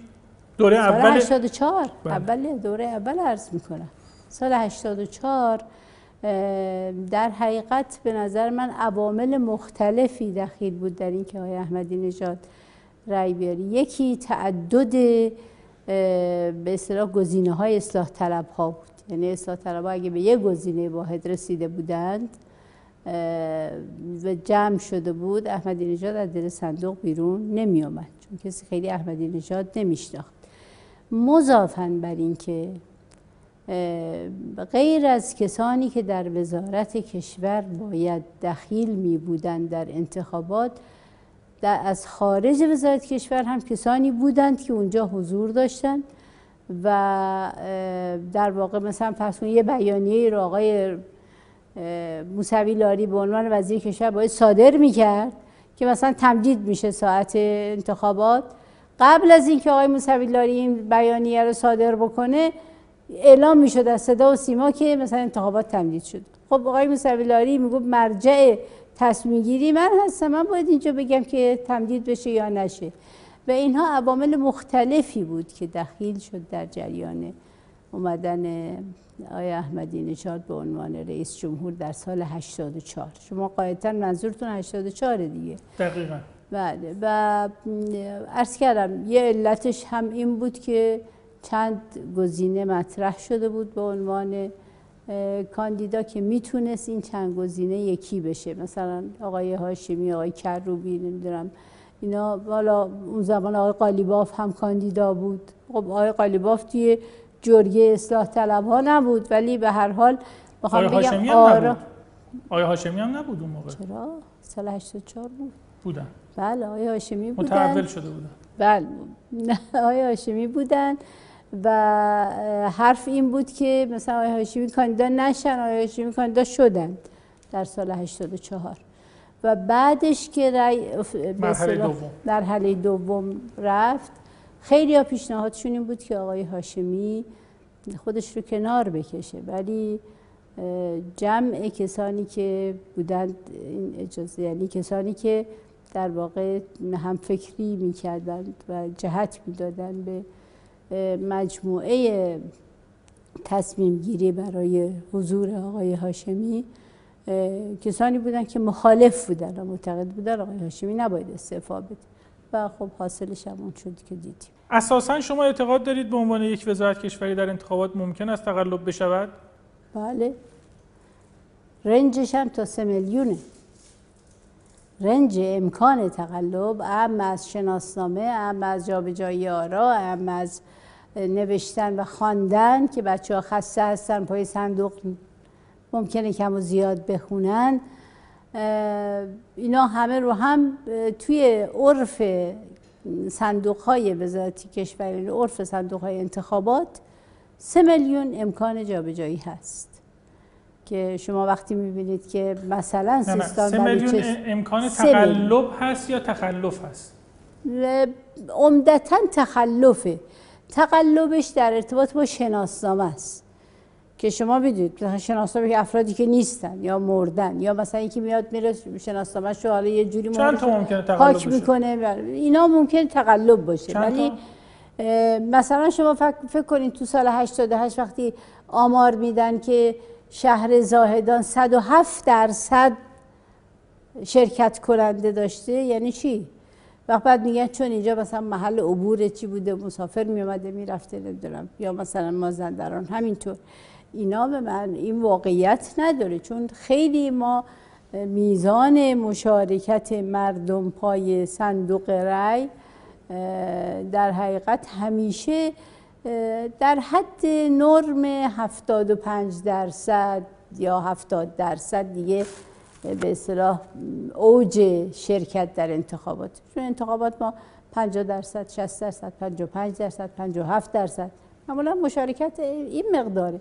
وقت تو ممکنه یه شهر 107 درصد شرکت کنند؟ داشته باشه این نه معقوله نه منطقیه و کاملا می‌تونه بگه که تخلف هم نیست بلکه تقلبه. توی همچی آماری می‌تونی بگی که کاملا این تقلبه. تخلف نیست. تخلفش ارز کردم بیشتر در ارتباط با شناسنامه است که باز یادم اون سال هشتاد و دو بود فکر می‌کنم برای انتخابات مجلس. بله. بحث این بود که ملاک آمار واجدین شرایط برای رأی کدام دستگاهه آیا سازمان ثبت احوال کشور؟ آیا به اصطلاح نهاد وزارت اطلاعات؟ آیا نهادهای مختلفی که مدعی بودن و اظهار می داشتن. مرکز آمار مرکز آمار ایرانه کدام یک از اینها ملاکن برای اینکه تعیین کنند؟ واجدین شرایط چه تعداد هستن؟ نهایتا خب بعد از کلی مباحثات و مجادلات و چقدر شناسنامه باطل شده چقدر نشده چقدر شناسنامه خارج از به اصطلاح عرف صادر شده المصناهایی که صادر شده اینا همه مواردی است که می‌تونه آرا رو افزایش بده. و به این جمعندی رسیدن که مرکز ثبت مرکز آمار نمی‌تونه ملاک باشه بلکه چون آمار آمار موالید و به اصطلاح فوت شده ها رو مرکز آمار ثبت می‌کنه معمولا.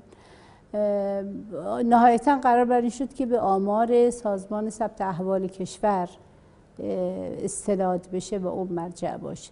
علا ای حال من فکر می‌کنم در سال 84 تخلف بیشتر از تقلب بود. شاید تقلب اندکی بود ولی در سال 88 من معتقدم شاخص تخلف بود. تخلف بود؟ 88 تقلب بود. به هر حال بعد از در واقع اون دادگاه هایی که برای, برای برخی از افراد گذاشتن اونها سراحتا اعلام کردن که تقلب نشده اصلا تقلب اساسا شکل نمی‌گیره مثل آقای تخلف شده یا تخلف شده اصلا میزان تقلب و تخلفی که شما فرمودید سه میلیون اختلاف رأی ها حدود 13 میلیون اگه اشتباه نکنم بودش. بله. حدود. من حدود تقریبی عرض می‌کنم. 10 میلیون یه عدد قابل توجهی هستش. و خب مثلا به نقل از آقای ابتهی عرض می‌کنم به نقل از آقای عطریانفر عرض می‌کنم که بعد از اون تو اون کنفرانس نشستن صحبت کردن. چه شرایطی؟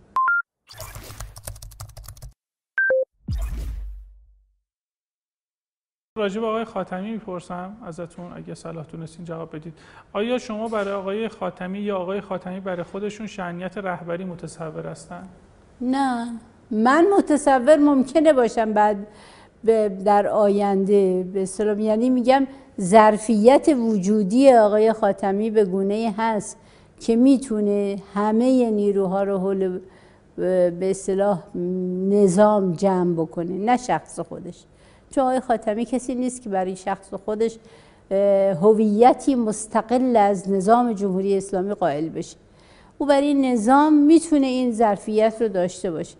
ولی خود آقای خاتمی قطعا بدونید که همچین روی کردی نداره یعنی آقای خاتمی هرگز به این فکر نمی‌کنه که روزی بخواد رهبر نظام بشه. پس شما اصلا به این قضیه اعتقاد ندارین که آقای خاتمی یا آقای موسوی باید محاکمه بشن؟ نه قطعا معتقد نیست برای چی محاکمه بشن اونایی که باید محاکمه بشن اونایی که تونستن این نظام رو از صدر تا زیلش رو دچار تخریب بکنن. فسادایی که امروز شما می‌بینید. میشنوید. آمارش رو دارید. تکلیفشون فکر می‌کنید چی باید بشه؟ آقای خاتمی آقای موسوی؟ آقای روحانی که شما اگر نظام عقل درست و منطقی رو پیش بگیره قاعدتا باید اینا رو تکریم بکنه. اینا رو بکنه سفیران جمهوری اسلامی برای مذاکره در عرصه بین الملل به خصوص شخص آقای خاتمی. منظورتون از, خات... منظورتون از نظام آقای خامنه ای هست؟ نه حالا بحثم کلیت نظام چون آقای خامنه ای هم واقعا میگن که مثلا فرض کن شورای امنیت ملی تصمیم بگیره. من یا اوکی میدم یا نمیدم دیگه. بالاخره یه عقل جمعی اونجا هست دیگه. دو نفر اصلاح طلب شبه اصلاح طلب داخل شورای عالی امنیت ملی هست مثل آقای شمخانی آقای روحانی رئیس شورای عالی امنیت ملی. یعنی اونا نتونستن این چند ساله این قضیه رو حل بکنن؟ یا نخواستن یا نذاشتن؟ بگذاریم بگذاریم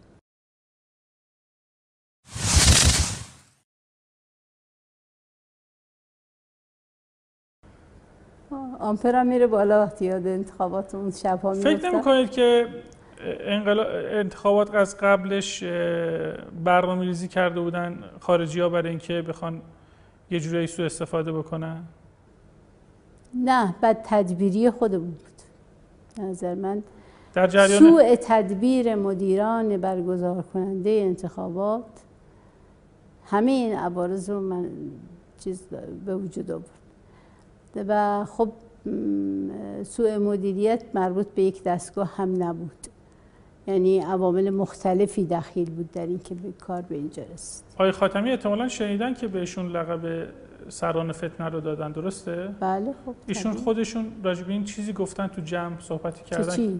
که اصلا نظرشون چیه؟ چی؟ وقت وقتی این حرف رو شنیدن نگاهشون چیه؟ واکنشی داشتن؟ چه واکنشی داشته باشن؟ یعنی انتظار دارید بگن چی؟ من انتظار نمیگم چیزی گفتن؟ نه چیز خاصی نگفتن. همیشه از این حرفا زیاد البته میگم زیاد شنیدن از اقوال مختلف شنیدن بالاخره ایشون اخبار رو تتبع می‌کنه. می‌دونه که همه این حرفا رو خیلی ها زدن و ولی به معنای این نیست که بخواد واکنشی نشون بده که تضعیف نظام رو داشته باشه. خاتمی به شدت معتقد به حفظ نظام و به شدت معتقدی که باید این نظام تقویت بشه؟ سعی نکرد آقای خاتمی با آقای خامنه‌ای ملاقاتی بکنه؟ والا آقای خاتمی سعی بکنه که باید در باغ سبزی نشون داده بشه باید اقبالی باشه که آقای خاتمی نه درخواستی داشتنشون؟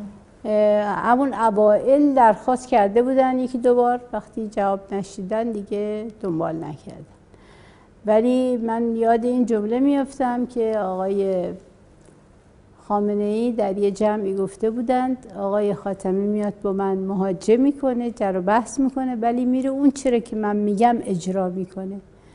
اما آقای هاشمی با هم میشینیم بحث می‌کنیم و ظاهرا هیچ مشکلی نداریم ولی آقای هاشمی میره حرف خودش رو اجرا می‌کنه کار خودش رو اجرا می‌کنه. این نشون میده که آقای خاتمی اصلا پایبند بودن و پایبند هستن و هم اصل ولایت فقیه هم اصل نظام و خیلی معتقدن به اینکه نظام باید تقویت بشه حفظ بشه توصیهشون به همه اینه. همه بچههایی که میرن گلمندن از شرایط جامعه از شرایط سیاسی. همواره آقای خاتمی به صبر و تحمل و بردباری توصیه می‌کنن و تاکید می‌کنن به اینکه ما باید به فکر این باشیم که نظاممون تو دنیا سربلند باشه و بتونه کارآمد باشه برای این مردم و مشکلات مردم رو حل بکنه. دیدگاهشون راجع به خامنه‌ای چی است میگم که ایشون رو ایشون رو به عنوان ولی فقیه قبول داره. یعنی نگاه ولایت فقیه رو قبول بله نگاه ولایت فقیه رو قبول داره. چون یه تعبیری هم بهشون اطلاق کردن که ضد ولایت فقیه هستن. این رو خودشون حداقل قبول ندارن. نه شما با آقای هاشمی هم ملاقات داشتین؟ در کی؟ اواخر بله بله. چون به نظر نزدیک بودن دیگه. چندین بار ملاقات داشتیم به مناسبت های مختلف. من چون همسرم جز شهدای هفته تیر بود. ما هر سال در هفته تیر ملاقات داشتیم که در دوران آقای احمدی نژاد این برنامه سنگندازی می‌شد و اجازه داده نمی‌شد که برنامه ریزی بشه یعنی ستاد هفته تیر این کار رو نمی کرد ولی بچه که به هر حال علاقمند بودن به آقای هاشمی تقریبا در حدود 20 نفری می‌رفتیم خدمت ایشون و باشون گفتگو می‌شد حتی از مرحوم آقای معتمدی ذکری نکردم گفتم شاید خاطر شما متکدر بشه. من هیچ ذکری نکردم از ایشون. بعد سی و اندی سال. به هر حال یه ملاحظه داشتم ولی خب به هر حال خدا سرکاری اسمشون رو بردید و یاد کردید ازشون. خدا رحمتشون کنه. آقای هاشمی چقدر نقش داشتن در به رهبری رسیدن آقای خامنه ای؟ فکر می‌کنم عمده نقش رو آقای هاشمی داشته.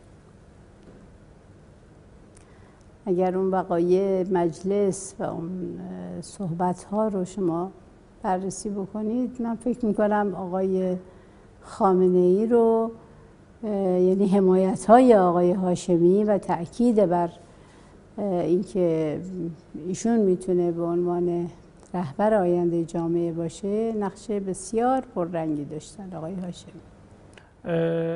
یه سوال دیگه می‌پرسم. چرا آقای هاشمی که اینقدر نزدیک بودن به آقای خامنه ای اومدن و یک نامه ای رو نوشتن. نامه معروفی که بعد از سال 88 شکل و انتشار عمومی دادن اون رو. ارز کردم به خاطر همون جریان انحرافی که میگم تو جامعه داشت نوزج می‌گرفت و نوزج گرفت بعد از انتخابات 88 یه احساس که ایشون چون نزدیک بودن به آقای خامنه ای و خب دسترسی خب داشتن. آقای خامنه ای احتمالاً باور این رو نداشتن که دیدگاه های آقای هاشمی مطابق با مصالح نظام. اختلاف نظر داشتن. اختلاف خودشون هم گفتن که نظرشون با آقای احمدی نژاد نزدیک بله. چون اختلاف نظر وجود داشت طبیعیه که آقای هاشمی وقتی می‌دید که حرفهاش مورد توجه قرار نمی‌گیره و به اصطلاح شما می‌دونید تو دور سال 88 آقای هاشمی رفتن پیش آقای خامنه ای و گفتن که هر کس رو که شما بگید بیاد رئیس جمهور بشه الا احمدی نژاد چون یه جریان انحرافی. و ولی خب آقای خامنه ای نپذیرفتن چون اعتقاد نداشتن به این گفته آقای هاشمی. از انتخابات و همه اینا بگذاریم چل تو این چهل سال انقلاب چه کرد؟ با میراث پهلوی چه کرد و چه خلق کرد؟ انقلاب؟ بله فکر می‌کنم ما اون تجربه میراث پهلوی رو که بعضیش می‌تونست برای جامعه مفید باشه به کار نگرفتیم و خیلی مثلا من تو حوزه علم و دانش و تو حوزه مثلا منابع کتابی منابع خطی میراث فرهنگی تو اینا می‌بینم که اونها از ما جلوتر بودن. یعنی خیلی سعی می‌کردن که در واقع شرایطی رو فراهم بکنن که ایران بتونه یکی از میراثداران واقعی فرهنگ بشری باشه. و اون چیزی که ما به دست آوردیم البته اونقدر ارزش داره که فکر بکنیم اونها در حقیقت اگه بخوام ارزش گذاری بکنیم بر وقایع قبل از انقلاب و بعد از انقلاب من ارزیابی اینه که ارزش هایی که توی این انقلاب آفریده شد در بد و انقلاب نه اونچه که امروز هست بلکه اونچه که در بد و انقلاب بود چه ارزش های اخلاقی چه ارزش های به اصطلاح معلول به اصطلاح عمل کرده مدیران و ارزش ها خیلی برتر از گذشته بود. ولی جریانی که امروز در جامعه وجود داره مسائلی که امروز در جامعه وجود داره به نظر من ارزش های اخلاقی از جمله زبه شده های انقلاب و باعث شده که حالا مثلا به خصوص در دوران دولت نهم و دهم من فکر می‌کنم بسیاری از ارزش های اخلاقی زیر پا گذاشته شد و امروز ما دیگه نمی‌تونیم ادعا بکنیم که در اخلاق مداری سرآمدیم یا حرف اول رو می‌تونیم بزنیم. برای اینکه دروغ غیبت حالا ارتشا نمی‌دونم مباحثی از این قبیل خب به مقدار زیادی توی جامعه وجود داره. هم هم آمارشون می‌بینن هم هم ازش ذکر می‌کنن و اینا نشون میده که ما با خطر جدی به انحراف کشیده شدن انقلاب روبرو هستیم و لازمه که در این زمینه عزم جدی وجود داشته باشه برای اینکه دوباره اون ارزش ها بازگو بشه حفظ بشه ارزش های اخلاقی حفظ بشه. برای اینکه معتقدیم ما مسلمانیم مسلمان هم که ادعا می‌کنه تو دنیا که به اصطلاح می‌تونه برای همه اصطلاح شقوق مختلف حکومتداری و نیازهای بشری حرفی برای گفتن داره خب طبیعتا باید جوری عمل بکنه که بتونه این رو اجرایی بکنه و در اختیار عموم قرار بده چقدر از آرمان های انقلاب محقق شد؟ در بد و انقلاب یا امروز؟ امروز, امروز ارز کردم فاصله گرفتیم ما از آرمان هایی که بد و انقلاب بهش اعتقاد داشتیم و پایبند بودیم مقدار زیادی فاصله گرفتیم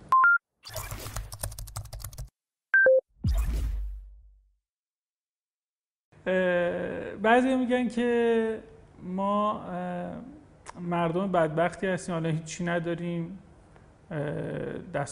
هامون خصوصا در حوزه علمی چیا هستش؟ من فکر می‌کنم تو حوزه دانشی ما رشدمون خوب بوده. البته باز هم نمی‌خوام متهم کنم دولت دوم و دهم رو ولی واقعا شرایطی که ایجاد کرد به تضعیف علم منتهی شد.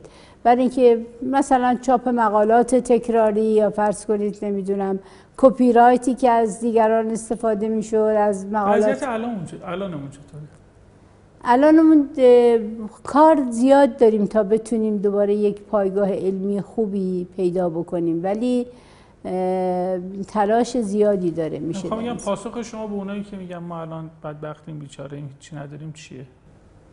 من معتقدم که ما چیزهایی آفریدیم که می‌تونیم اونها رو به عنوان به اصطلاح داشته هامون ازش یاد بکنیم. داشتن فقط به اصطلاح مباحث مالی نیست که بخوام به اون تکیه بکنیم. اگر روی کردمون این باشه بله. ما ممکنه بگیم هیچی نداریم بیچاره ایم بدبختیم فقیریم گرسنه ایم ولی اگر باورمون به این باشه که انسان به هویت وجودیش زنده است و ارزش گذاری برای بودن و زنده ماندن در داشتن مال و منال نیست. این رو اگر ما بپذیریم می‌تونیم بگیم خیلی چیزایی رو توی این انقلاب به دست آوردیم که در گذشته نداشتیم. و امروز می‌تونیم به اونها افتخار بکنیم خانم دکتر یه اختلاف دیدگاهی بین شما و اخویتون هست این اختلاف دیدگاه ناشی از چی هستش؟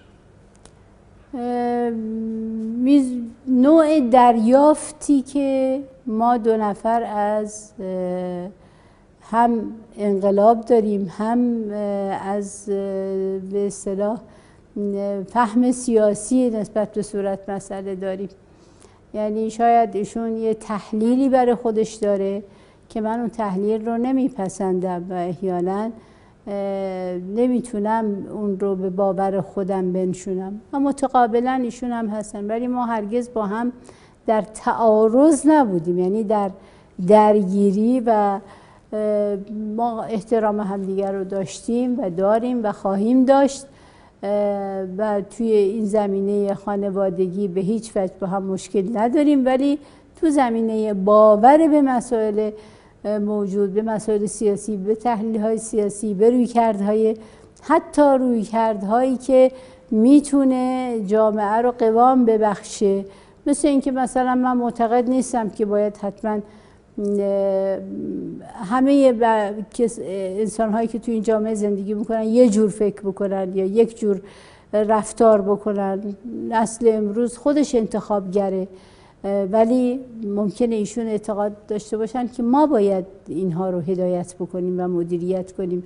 یا همون چیزی که ازش به عنوان مهندسی فرهنگی یاد میشه در بین بعضی از افراد. اینها چیزی نیست که ما بتونیم یعنی انسان ها چوب و نمی‌دونم گچ نیستن. بالاخره فکر انسان مغز انسان باور انسان می‌تونه عاملی باشه برای تعیین جایگاهش. شما اخوی شما احمدی نژادی بودن؟ نه خیر. طرفدار آقای احمدی ایشون طرفدار آقای ولایتی بودن طرفدار آقای؟ ولایتی. این چه ستاد آقای ولایتی؟ به احمدی نژاد اعتقاد نداشت. این سال از این بابی که شما معاون رئیس جمهور هستید آقای روحانی هستید نمی‌پرسم. این سال از این باب می‌پرسم که در جریان انتخابات سال 92 و قبلتر از اون آقای روحانی به هر حال آقای روحانی با حمایت های مرحوم آیت الله هاشمی و حمایت های آقای خاتمی رئیس جمهور شدن و در دوره اخیر یعنی آخرین دوره انتخابات ریاست جمهوری 96 بله 96 این تکرار آقای خاتمی باعث شد که مردم به لیست امید رأی بدن به شورای شهر رأی بدن. خیلی هم مردم کاری نداشتن که کیان چیان. فقط چون اون لیست رو آقای خاتمی تایید کرده بود مردم بهشون رأی دادن و مردم مردمی رو ما الان باشون مواجه هستیم که از شرایط اقتصادی موجود ناراضی هستن و بعضا به کف خیابون ها میان. و اعلام می‌کنن گلمندن و مردم واقعا گلمندن فکر نمی کنید آقای خاتمی خیلی برای آقای روحانی هزینه کرد؟ چون آقای خاتمی دیدگاهش حفظ و اطلاع نظامه. اصلا دیدگاه شخصی نیست. یعنی روی اینکه حالا شخص آقای روحانی مثلا رشد بکنه یا فرض برای اون بخواد آقای خاتمی هزینه کردش برای حفظ نظام. هزینه کردش برای حفظ اصلاحاته. هزینه کردش برای اینه که جامعه آزادی و تومعنینه رو تجربه بکنه به طور کامل فکر می‌کنید آقای روحانی پاسخ این هزینه آقای خاتمی رو نداد؟ فکر می‌کنم آقای روحانی محضورات خاص خودش رو داره یعنی اگر آقای روحانی تو شرایط نه از این جهت که حالا من چون تو دولت هستم مثلا توی مجموعه فعلی هستم این رو عرض تا همین لحظه من احساس نکردم با دارم با یک نفر از عضو الان توجه هم جلب شد به این موضوع تازه. آه یعنی احساس احساسم اینه که آقای روحانی یک موانعی داره. اونم در واقع احساس می‌کنه که اگر بخواد عدول بکنه از اون موانع و اون شرایط منتهی میشه به آشفتگی بیشتر جامعه. و همین باعث میشه که ایشون به اصطلاح رویه خاص خودش رو داره. البته آقای روحانی آقای خاتمی نمیشه. آقای روحانی بالاخره سبک زندگیش مدل زندگیش مدل زیستیش متفاوته با آقای خاتمیه. ولی اینکه فکر بکنیم آقای روحانی جواب نداده به آقای خاتمی من این احساس رو ندارم. فکر می‌کنید که اگر دوباره با توجه به اتفاقاتی که در دولت آقای روحانی رقم خورد و اون نظرات مردم راجع به آقای روحانی اگر دفعه بعد آقای خاتمی تکرار بکنن مردم به حرف ایشون اقبال بکنن. من فکر می‌کنم مردم ما همچنان گرایشون به اصلاح طلبه بیش از گرایش به سایر نهله های سیاسی است. بسیار خوب. نکته خاصی نداریم شما. سلامتی شما. مصاحبه سختی بود. اذیت شدی نه, نه.